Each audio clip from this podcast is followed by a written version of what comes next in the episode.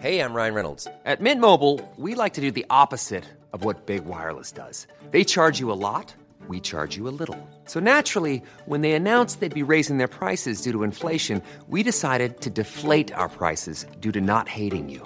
That's right. We're cutting the price of Mint Unlimited from $30 a month to just $15 a month. Give it a try at mintmobile.com/switch. $45 up front for 3 months plus taxes and fees. Promo rate for new customers for limited time. Unlimited more than 40 gigabytes per month slows. Full terms at mintmobile.com.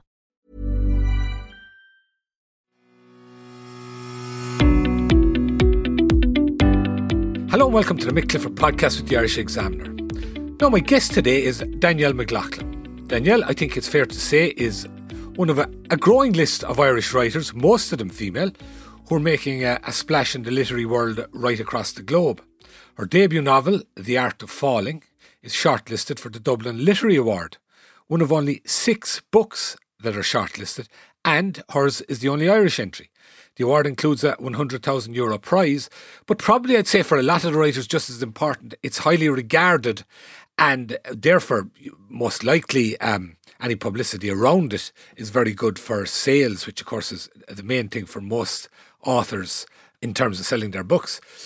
Now, while The Art of Falling is Danielle's debut novel, she's already an established short story writer, having won a whole host of prizes for various stories over the last decade or so. And most of these were collected in her collection, Dinosaurs and Other Planets. Danielle, who previously worked as a solicitor, lives in Cork, and that is where The Art of Falling is set. Danielle, you're very welcome to the podcast. Thanks so much. Thanks for having me on. Danielle, first of all, congratulations on the shortlisting for the Dublin Literary Award. I'm curious about one aspect of these things, Danielle. Before getting word officially, and I suppose not likely that was before the public announcement, did you have any inclination that you might be in the running to be on the shortlist? Well, there was a long list which was announced, I think, maybe in January. So I was actually really surprised to get to the long list was absolutely wonderful. And I had no expectation at all that I would be shortlisted. So you could have knocked me over with a feather when I learned. Now, I did hear, I was told in advance of the official announcement, but had to keep it quiet then before the shortlist was announced. Yeah, I can well believe your reaction.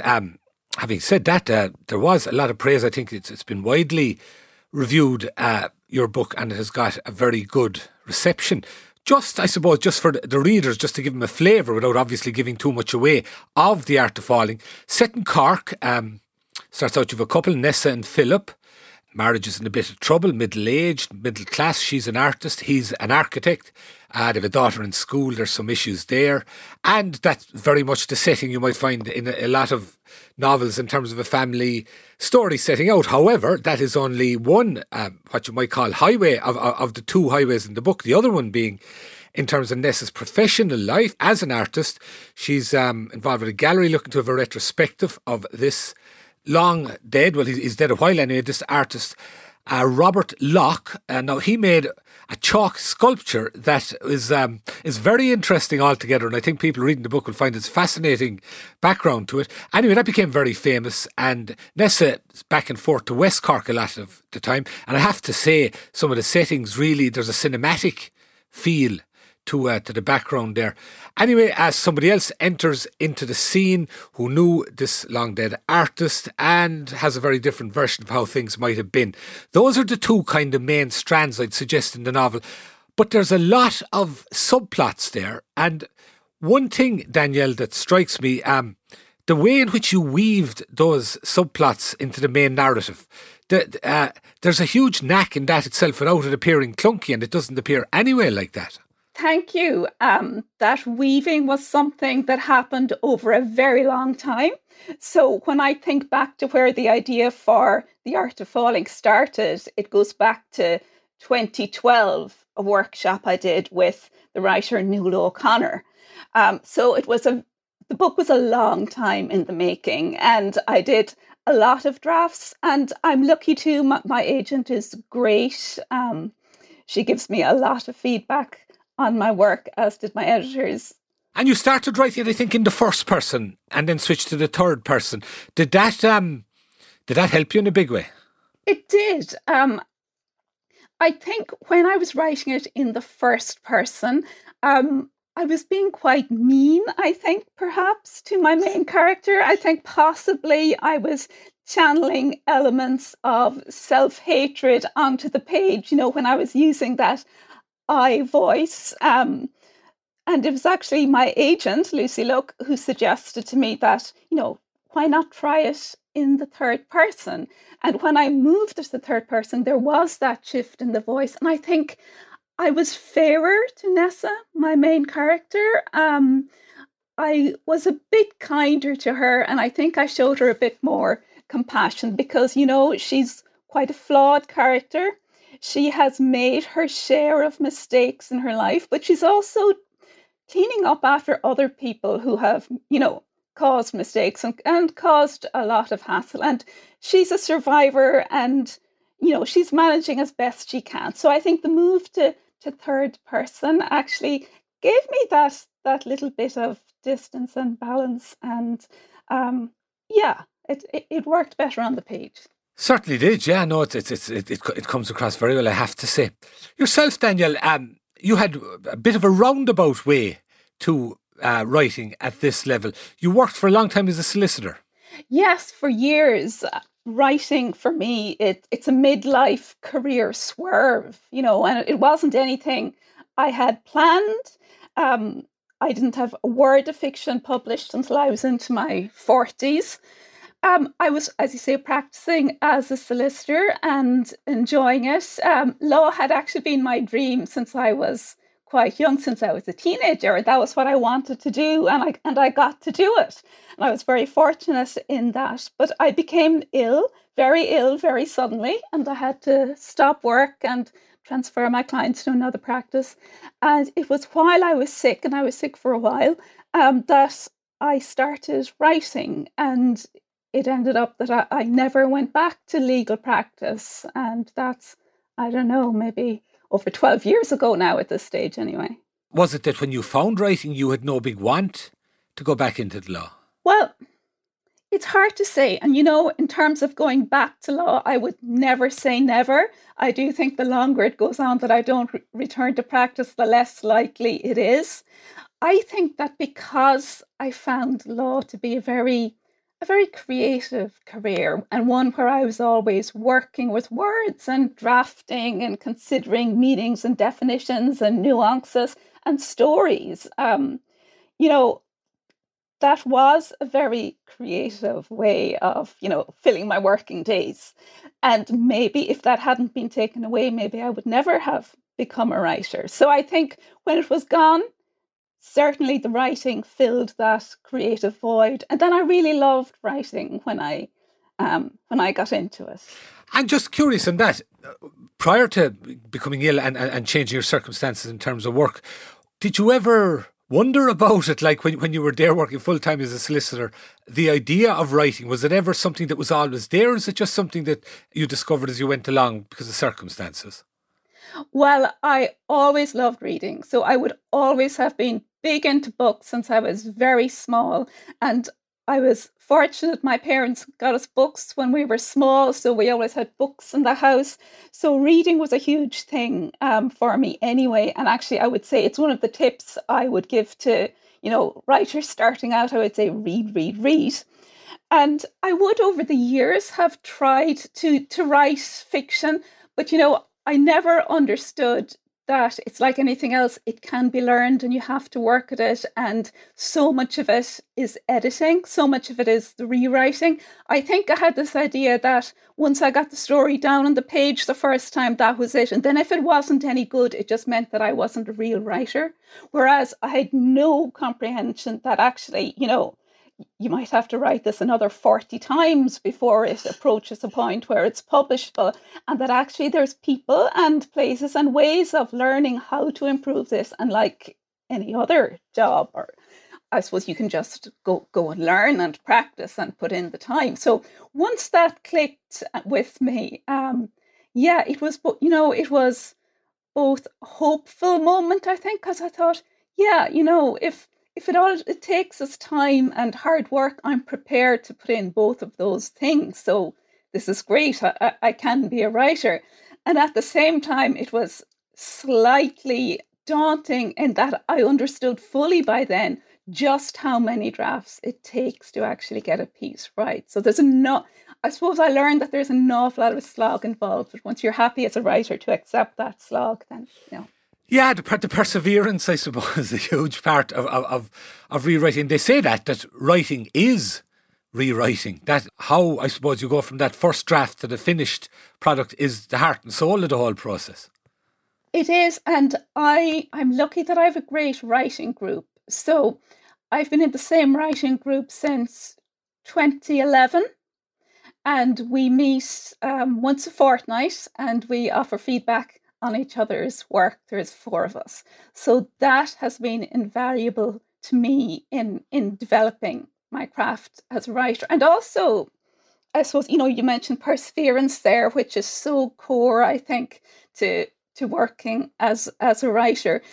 Having other people to share the disappointments with, as well as the good news, is crucial, I think, to keeping on going. And in the group, we're honest in our responses to each other's work, but we're always kind as well. It's a very safe, supportive environment for sharing work. So that has made a very big difference to me in actually finishing pieces and getting them out into the world. Yeah, that whole, I know what you mean, that whole idea of support there, that and the days you might think it's terrible and there's someone there to tell you, by the way, it's not terrible at all and what have you, I presume it can be a huge help. The other thing that strikes me, Danielle, and you've probably no interest in it, but a person with your gifts and having the inside track on the legal world, just I'd say there's a massive book of fiction in there. The fiction could be used to convey all sorts of secrets that are operable in that world. Yeah, I can't remember who said it, but someone said that fiction is, you know, the greatest vehicle for truth ever invented, something along those lines. I've never written anything along the lines of crime or legal thriller. Who knows? Maybe I will someday. It's, you know, it's something that people have mentioned to me. How come, having spent so long practicing law, that I don't use, you know, courtroom settings then for my books? And I don't know why that is. I think law provides loads and loads of stories, though, loads of material. And, you know, sometimes if I'm teaching workshops, I'll mention to the students that they need never be short of an idea for a story if they can get their hands on a copy of the law reports, you know. And the law reports, for anyone who isn't familiar with them, they're collections of legal judgments that are put together for year by year. And the stories in there are absolutely remarkable because, you know, you're getting details of people's lives when perhaps they were at their lowest point. And you're also hearing things that they might never have revealed to anybody if they hadn't absolutely had to. And because law deals so much with evidence and specifics, you're getting just those remarkable, those pure gold nuggets that are so good for fiction. So when I was studying law, I loved reading the law reports because there were remarkable stories there. Yeah, I've noticed that myself. Just in journalism, covering various stories, some of the judgments and that you read, and as you say, the personal detail, and very correctly, as you said, people at a particular point in life, very vulnerable in a lot of ways, and all this stuff has to come out. It is there's all human life there, no question about that. To know what's really happening, subscribe to the Irish Examiner today at irishexaminer.com/subscribe. Burrow's furniture is built for the way you live. From ensuring easy assembly and disassembly to honoring highly requested new colors for their award-winning seating, they always have their customers in mind. Their modular seating is made out of durable materials to last and grow with you. And with Burrow, you always get fast, free shipping. Get up to 60% off during Burrow's Memorial Day sale at burrow.com/ACAST. That's burrow.com/ACAST. burrow.com/ACAST. I see, Danielle, you've mentioned somewhere that as an adult you were diagnosed on the autism spectrum. What was that like? Well, I suppose by the time I was diagnosed, I had kind of figured out myself anyway that I probably was autistic. So it wasn't a surprise. I did actually go and get a second opinion. And the second opinion also said, yes, I was on the autism spectrum. And, you know, it wasn't that I doubted the first one, but because I was being diagnosed as an adult and having come through my whole life without hearing this word, you know, in relation to myself, I just wanted, I suppose, that extra bit of confirmation. It has been, I think it's good to know what we can about ourselves, because it does help me understand why some things are challenging for me. That aspect of your personality, how do you think it feeds into your writing life? Well, I think that perhaps, and I can't speak for everyone who's autistic, okay, because, you know, everyone's different. But I do think that perhaps the fact that I'm less sure of social situations and perhaps of quite high social anxiety. And I'm watching people and events playing out all the time in very, very close detail. So if I manage to successfully get a character down on the page in great detail, it's not necessarily because I'm good at understanding people. It's possibly the opposite. It's possibly because I find it difficult sometimes to understand that I'm watching things very, very closely and perhaps coming at them from a slightly different angle. And that slightly different angle of the outsider, which perhaps is, you know, inbuilt in me a little, is useful, I think, for writing fiction. Oh, I can well imagine that capacity in one way to be the quiet observer, and somebody who's the quiet observer is going to take in far more. And I suppose to that extent, and to the extent that fiction is a reflection of human life, that's a great asset to have in that respect. And, you know, I tend not to talk an awful lot about the fact that I'm on the autism spectrum, not because I have any stigma at all about it. I think if I felt it would do more good for me to talk about it, I would speak more. But, you know, I'm conscious that there are so many parents trying to get, you know, services for their kids. A lot of families who have been let down, who are desperately in need of support. And part of me thinks, well, you know, I would prefer that they got more attention rather than me talking about my book, if you know what I mean. I do, of course, absolutely, totally understand. I know exactly what you mean in terms of parents and that. The other phenomenon, of course, is that it's not unusual. It's become increasingly the case of a number of people I've come across who were diagnosed in adulthood and they're leading good lives, perfect lives. You know, there's no fallout in that respect, and I do, of course, know what you mean. Now, one aspect to your writing that I've also noticed there, Danielle, when you write the first draft, you do so in longhand.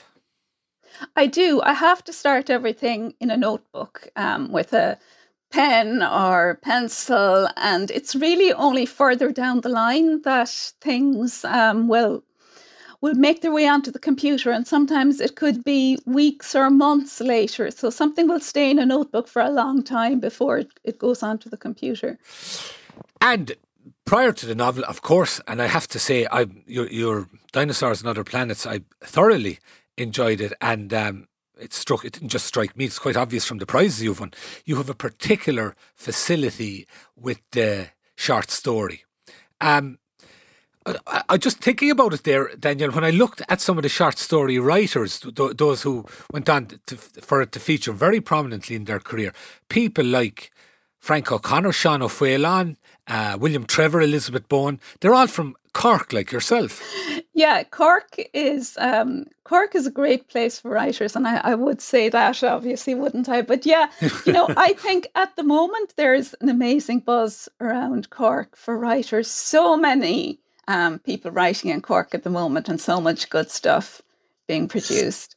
And the short story itself, it would appear to me that for a lot of people these days, the short story is the stepping stone towards the novel.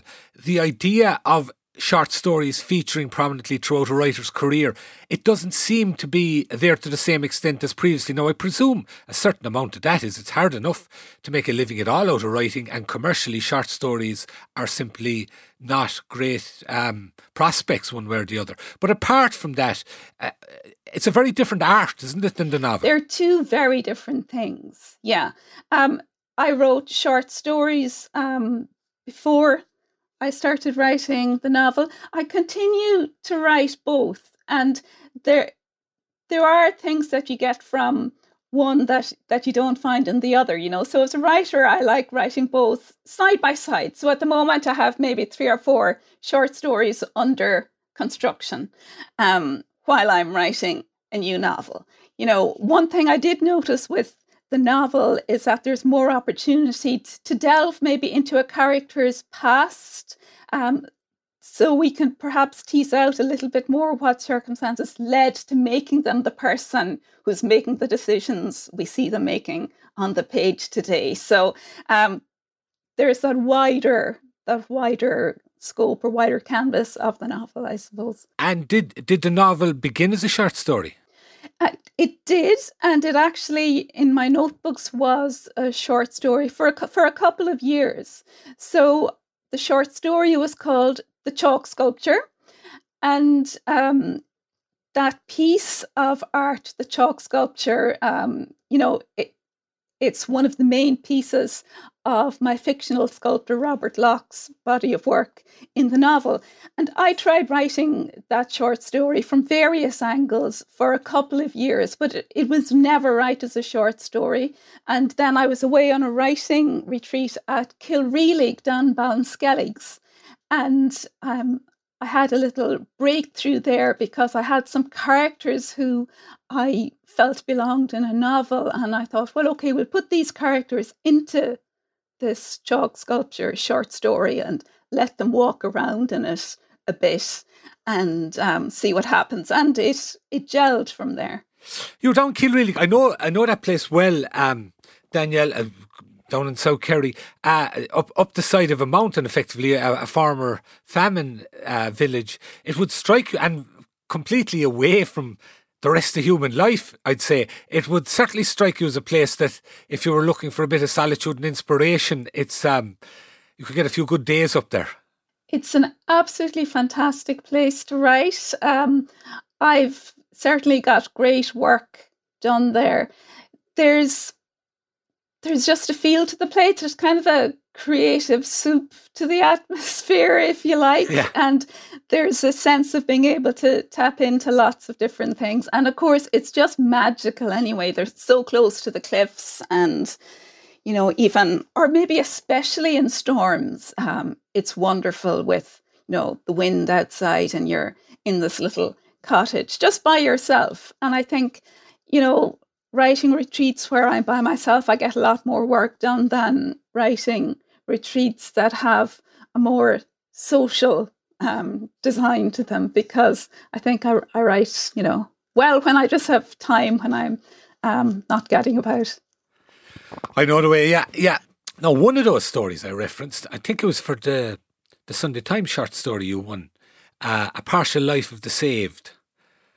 Now, I have to say, it's this, not trying to flatter you, right, but this is one of those stories that sort of blew me away when I read it, as stories can have that effect, because I suppose maybe because it's a kind of a relatively brief experience. But I was just looking back at it there, and some of the writing, the premise, of course, is this man Connor is going to see his father. I think it's on the west coast of the US, and his father was very ill, and he asks his ex-wife to come along. The father didn't know that they were divorced, and as a premise, it's fantastic. But it was just tiny passage here. I just thought it summed up things a bit. This is Connor, the main protagonist. He's flying, and he's a bit uncomfortable flying. And Connor gripped his beer more tightly. The man next to him was a burly, red-faced man from Delaware who exuded heat like one of those bricks the Victorians had used to warm their beds. Delaware man worked for a company that installed panic rooms, and he detailed the intricacies of these spaces, every striplit passageway, every trom lull, in a wheezy patter halfway between sales pitch and sonnet. Just a bit of thought went into that one, I'd say, Danielle. Beautiful passage.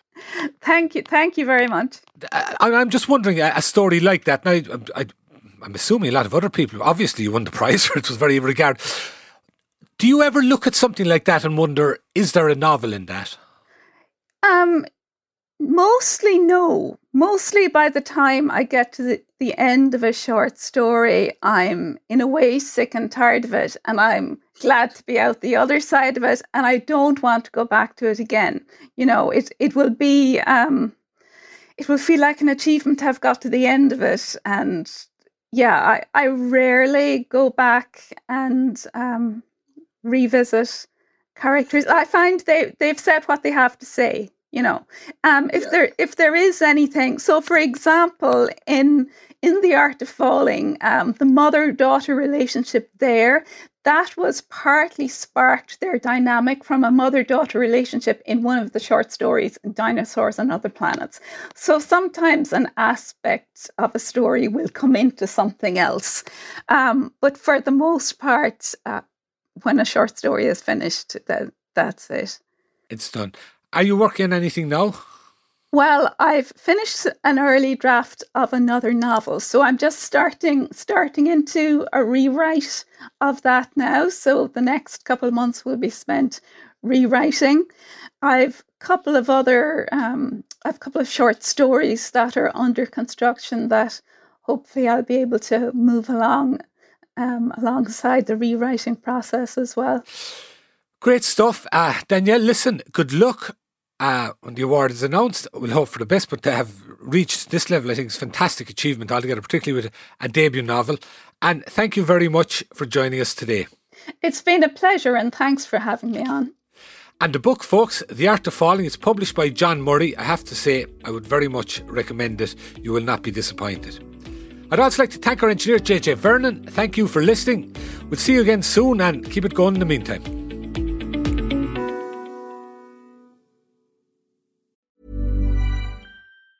Planning for your next trip? Elevate your travel style with Quince. Quince has all the jet-setting essentials you'll want for your next getaway, like European linen, premium luggage options, buttery soft Italian leather bags, and so much more. And it's all priced at 50 to 80% less than similar brands. Plus, Quince only works with factories that use safe and ethical manufacturing practices. Pack your bags with high-quality essentials you'll be wearing for vacations to come with Quince. Go to quince.com/trip for free shipping and 365-day returns.